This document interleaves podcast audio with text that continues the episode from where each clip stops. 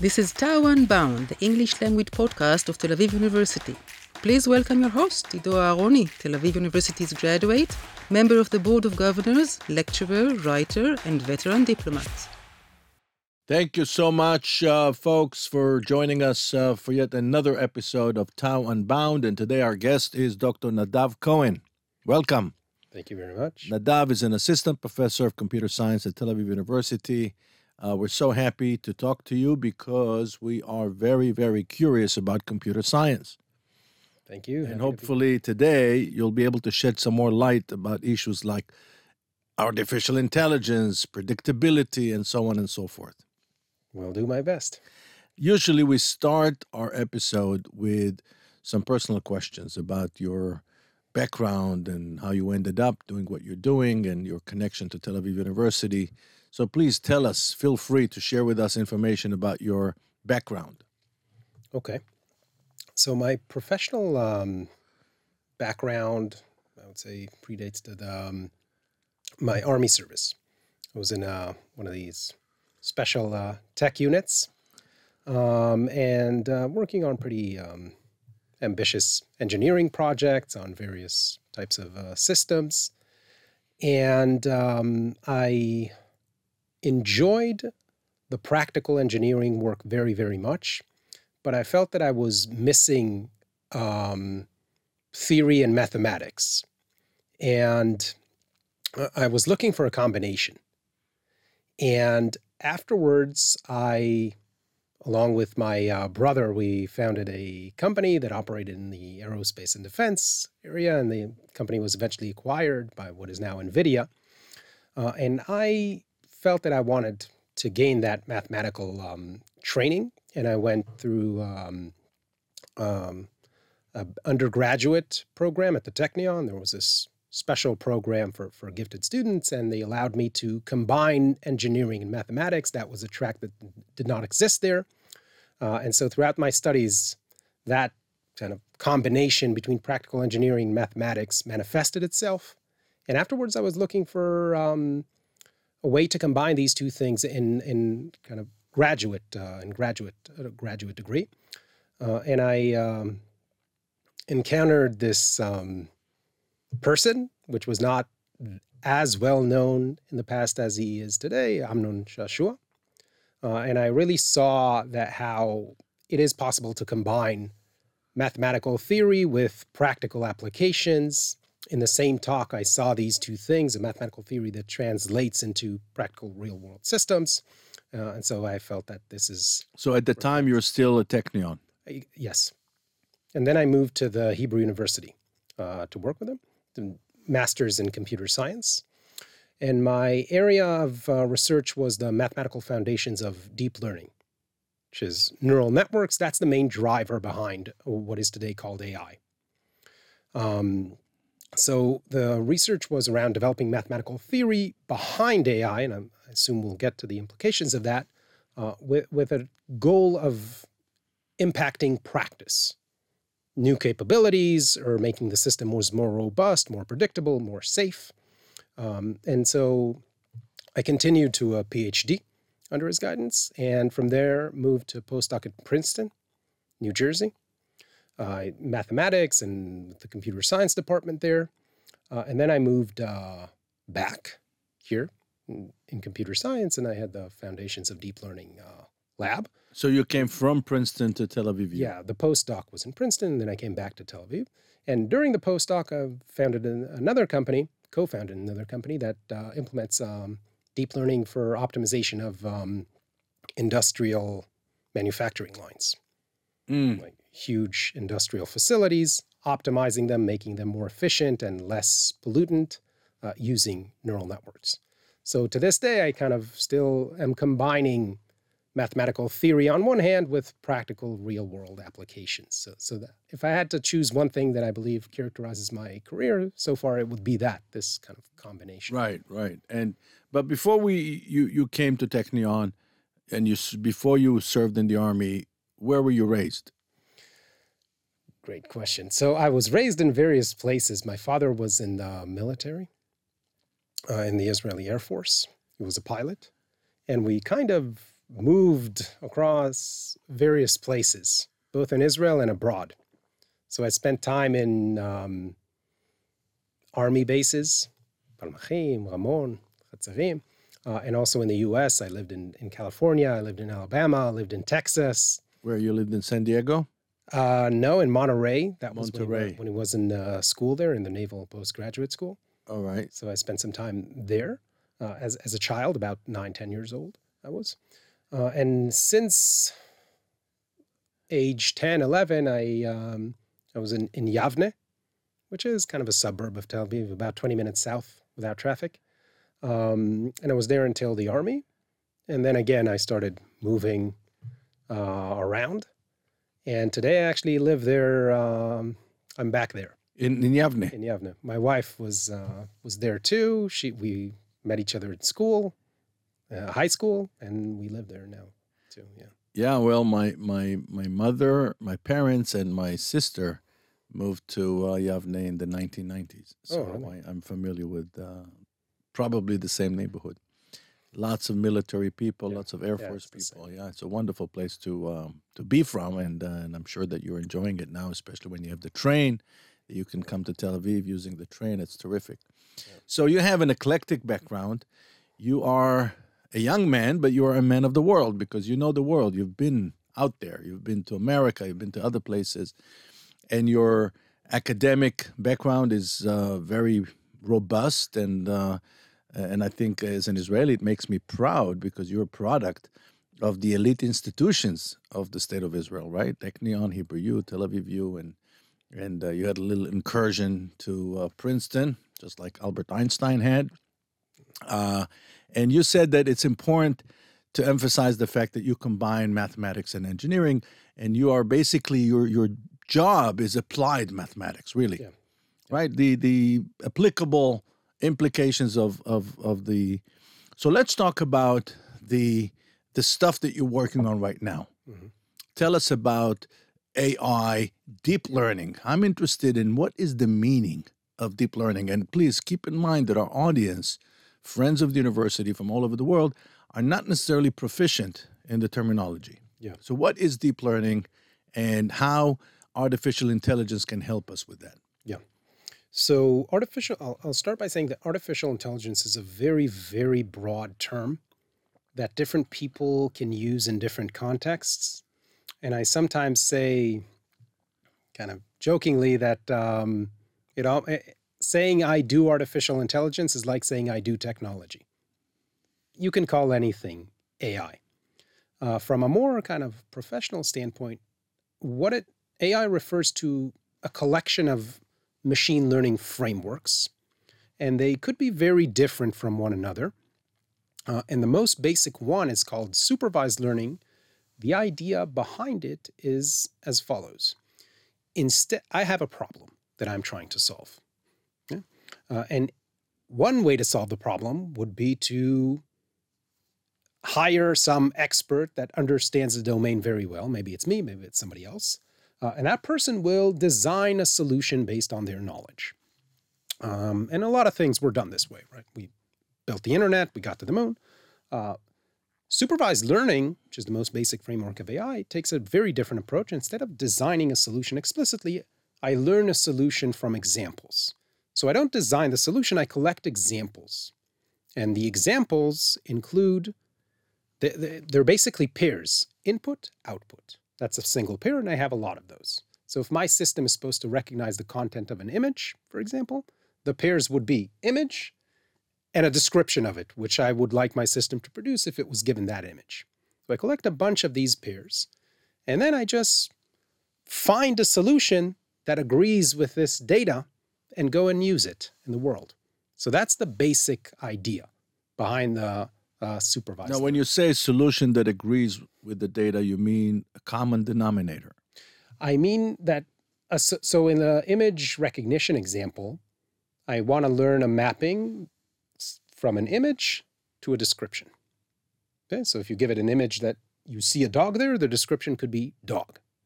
You see a cat, it could be cat. So it's just a mapping, image to description. Then I collect a lot of examples of an image and its description. And then I search for a mapping that will agree with the examples that I gave it. And you you basically choose a, a, a mapping according to those examples, and then you go and use it. Okay, so that's kind of a Okay, so how do so that's supervised learning. that's supervised learning. Yeah. And how do you take the leap from supervised learning to what we call deep learning? Okay. So there are various different um, classes of models that one can use for supervised learning. Uh, and one of these classes is neural networks. It's called neural networks. And it has been around for quite a while. Dates back to, I would say, at least the 1950s. But it didn't really work that well. Other classes of models worked the same or even better, and they were also much more interpretable. So people did not use neural networks that often. And then around 10 years ago, there was a huge leap in performance for neural networks.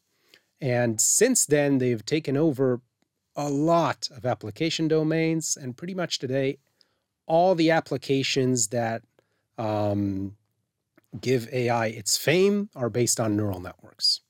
Deep learning is just a synonym for neural networks, it's the same. So when we talk about neural networks, we are assuming that there's a certain that networks behave in a certain way, right? So there are specific characteristics to a network as a structure as opposed to let's say a hierarchy. So it the network actually describes when you say neural networks it means types of mappings, right? You want to learn a mapping. Give it an image, it'll give you a description. That mapping could have a structure to it. Neural networks, that refers to specific types of structures for the mappings. And the architecture of the network is, is the exact structure. So it's, best, it's basically a special case of supervised learning that works amazingly well. And the main progress that allowed this leap in performance is the compute power and the data. Just much more data, much more compute power. And that's what gave rise to this leap in performance. So, would you say that there's a correlation between the computational power and the um, the ability to predict? There's definitely a correlation. Um, largely speaking, I would say that 10 years ago there was a phase shift. Uh, it's just a certain lab in, um, specifically, this one is in Toronto, uh, that took neural networks and really implemented them on special hardware, trained them for a long time with a lot of data, and gave a big leap in performance. And since then, there have been a lot of incremental advances. Uh, and the recent phase shift is large language models and similar uh, models that train on the entire internet, for example. And um, they cost millions of dollars to train and the leap in performance that they led to is kind of is, another another phase shift. Now, before the we started the recording of the episode, you mentioned the fact that you're using, you're applying this knowledge that you acquired on uh, production, mass production of, of products, or trying to help big factories to be less less polluting, be Yeah. more friendly to Yeah. the environment. Can you explain how that how you translate that knowledge that you Yeah. acquired into applied uh, work? So, so one of the problems with um, one of the problems with neural networks with deep learning, and even more so with the new type of models like ChatGPT, is that we don't understand them that well. So the results they are applied in practice largely based on um, intuition, trial and error, um, common conventional wisdom, things like that. And that may be okay when you're applying them in consumer settings to classify people's images. But if you want to use them to make decisions that relate to people's health, um, then, then it, it could be dangerous. And it's a big problem. So the understanding, the foundational understanding behind the technology is absolutely critical in applications uh, where mistakes are not tolerable. And production lines and industrial facilities, that is an example, right? If there's a plant the size of a city, you can't really make a lot of mistakes there. It's super costly and could be very, very dangerous. So the understanding comes into play in the fact that you it is possible to apply the technology to critical domains um, only if you have sufficient understanding and you can kind of um, confine the technology and, and make it safe, basically. And when you when you talk about safety in the context of uh, uh, production lines, uh, what else? What other aspects? Uh, I know you spoke also about pollution. Yeah. What other aspects can you uh, control using those systems? So, so ba- what what happens there is that um, a manufacturing line is, is like a car, but much more complicated. If you have a car, then you have a steering wheel. Let's, let's say it's automatic. So you have a steering wheel, a gas pedal, and, and brakes. So it's three handles that you have. And using these three handles, uh, you can drive the car in very different ways. Some will be much more efficient um, and will lead to um, to the hardware of the car deteriorating much less. Others would be very suboptimal, and if you drive that way, your car will be toast in, in a month, right? Now imagine that instead of three handles, you have 30 or 300, and uh, the car is basically something the size of a city that you're trying to steer. It's very, very complicated. And It's very, very hard to control this thing optimally. Optimally means usually that um, the pollution is minimal, uh, the yield, the profit is maximal, and the degradation to the equipment is minimal. So that's what you're trying to do. And you're achieving this by moving handles, minute by minute. You, you basically move valves. The safety is not so much around what you are trying to achieve, it's around preventing um, disastrous outcomes, right? Like the model, you know, causing a lot of damage, much more than if you had done nothing. So you would like to gain the potential value without imposing significant risks. That's that's uh, a very important point to um, to stress. Now, I should mention to our listeners and our viewers that Nadav was uh, uh, the moderator of the recent conversation that took place here with uh, Sam Altman. And um, I wanted to ask you do you understand the public fear from this whole, you know, notion of um, reproduction of conversations, works of art, music, uh, and so on? Um, I feel that there's a great deal of anxiety out there. Do you, do you understand where it's coming from? And what do you think about that? Should we be anxious? So, a short answer is uh, I believe so, unfortunately.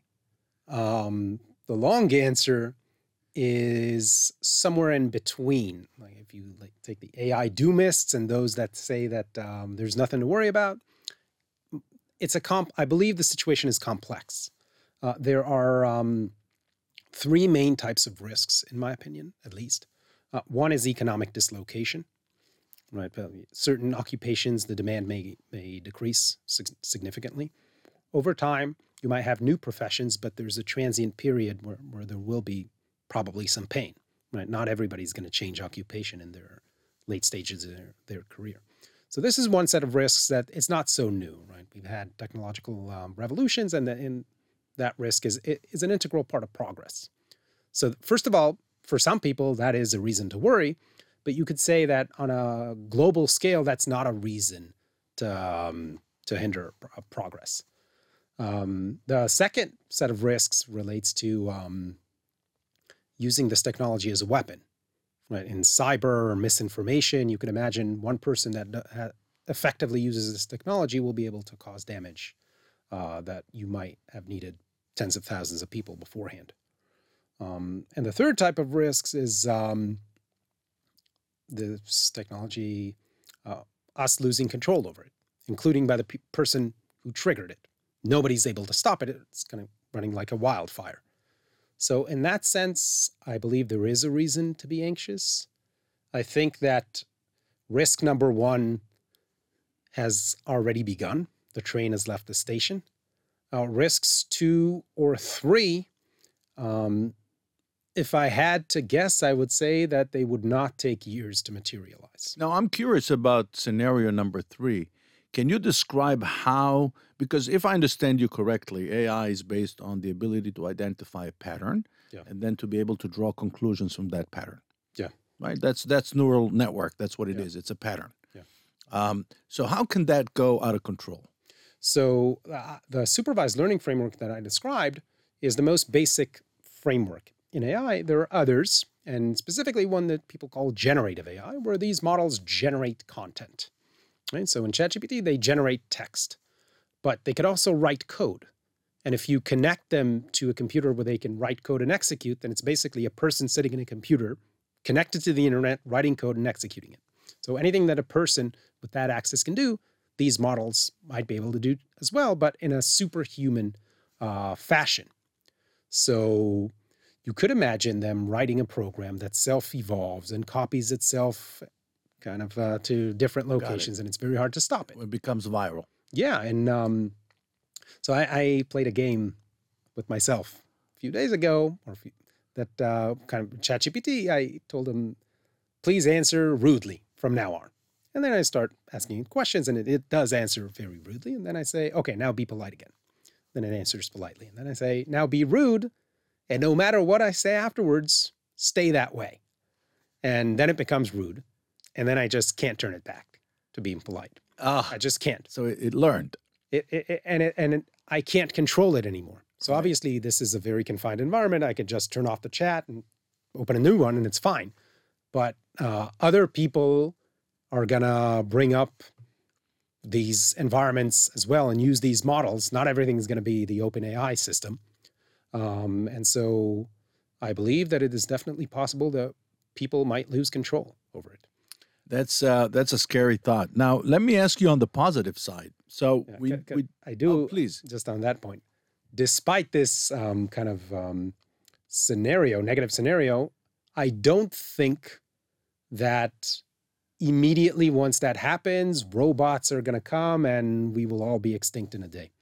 So I don't, I don't think that is the productive um, aspect to focus on. Us becoming extinct one day out of the blue.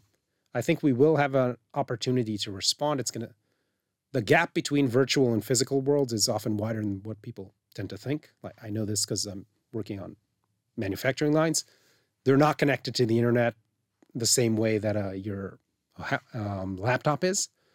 And so I think there's a gap there. And the first instances of these risks are going to be virtual. And we will be able to contain them. And the question is, how big of a price are we going to have to pay to contain them? We can pull the plug off the internet. That's a kind of um, unbearable toll that it's going to take, but it is possible. So the question is not so much, in my opinion, are we going to survive, but what will we have to do to survive? and to what extent we could regulate it. Um, but I wanted to ask you something else because I, I do know you spoke about the economic dislocation or or um, as you said the, the the disappearance of certain occupations and the and the rise of new occupations. But you you see this as a process that will take some time. And I wanted to ask you if you factor in the expected rise in life expectancy. So Mhm. your grandchildren that I'm assuming you don't have yet will live to be 95 on average. And uh, so combine that with those tremendous tools that you just described that will allow us really to improve the process of learning and the process of creation and really take human creativity to a whole new level. Uh, and I'm wondering if this is not a recipe for yet another digital renaissance. Uh, I believe it is. I think the opportunities are um, amazing. Because when you look at the history of humankind, it's true that you always had those destructive elements in humanity, but people actually used the opportunity given to them to learn and to create to contribute to human progress in most cases. The um, opinion that this technological um, progress is on the scale of the electricity or the internet or the industrial revolution, I completely think that this is plausible. Um, And I believe that it will improve our lives in various ways. I'm completely confident that it will. Now, you created a company. Um, tell us about it. What's unique about your company?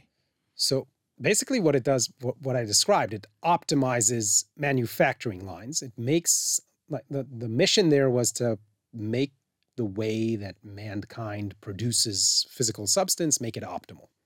Um, So, who would be your client? A big car, Big- ma- biggest- car maker? so it's specifically uh, continuous manufacturing. So things that come in liquid or gas. So it could be cement, gas, water, uh, pulp, paper, polymers.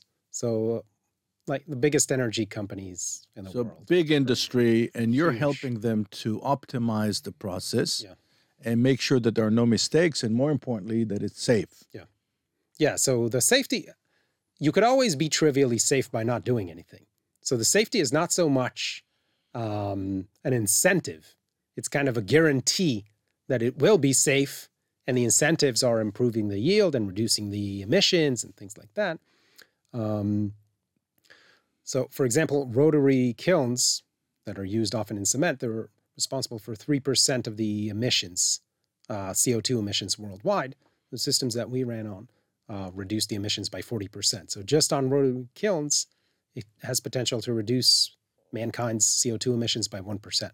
So this is pretty meaningful. And I think that um, in terms of climate change, it's very important to work on alternative energy sources, but it will take time until the existing, until industry becomes entirely green and clean. And it's very important. What we do in the meantime is very, very important. Uh, it's here right now. It's not going to go away tomorrow.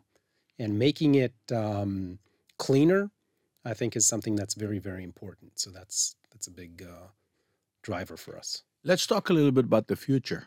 Uh, you're uh, clearly one of the stars of Tel Aviv University, and we're all interested in following you in your next steps. Tell us, what's your plan for the future in terms of your research, in terms of your uh, entrepreneurship?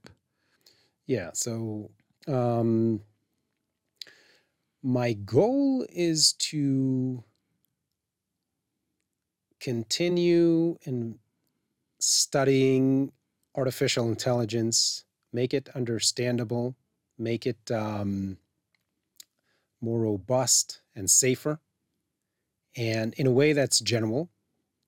And in addition, kind of um, harness that understanding to and to optimize, as I said, the the way that mankind produces physical substance. I think it's very important to note that even though AI has such great potential, um, entering critical application domains is something that could take a while because we will not let it make decisions that impact people's lives so quickly if, we don't understand it and we can't trust it. So there's a big impediment um, for a lot of different um, areas where we can get a lot of value from this. And I believe the way to make progress and allow us to leverage this technology is to develop foundations behind the technology. So, on kind of uh, in terms of my research, uh, the goal is, is to allow that progress, and that's important not just for industrial for the industrial world. It's also important for healthcare, for example. So, what you're saying is that the same way we introduce protocols in medicine or even in the manufacturing of weapons, there are protocols. We have to introduce protocols in the production of AI methodologies. I believe so, and I believe that until we have those protocols that we feel comfortable with, AI will have a hard time penetrating into these application domains um, because technological progress is not just about technology. It's also about society's willingness to adopt the technology. And I think that that's a very, very profound message from you that at the end of the day, it's about people adapting to new reality, including new technology. And I, I think you're so correct on this. Yeah. Well, we could have this conversation for a long time. I just love talking to you. It was a I pleasure. think um, I think that you give us some a very balanced view because a lot of people out there are scared to death, and I think that you gave us some some good points uh, to look at it realistically. And I want to thank you for that. Thank you very much. And hopefully, we'll host you again soon with some news from you on your entrepreneurship or your research. And until then, goodbye from Tel Aviv until our next episode. This is TAU Unbound, the English language podcast of Tel Aviv University. Please welcome your host, Ido Aharoni, Tel Aviv University's graduate, member of the Board of Governors, lecturer, writer, and veteran diplomat.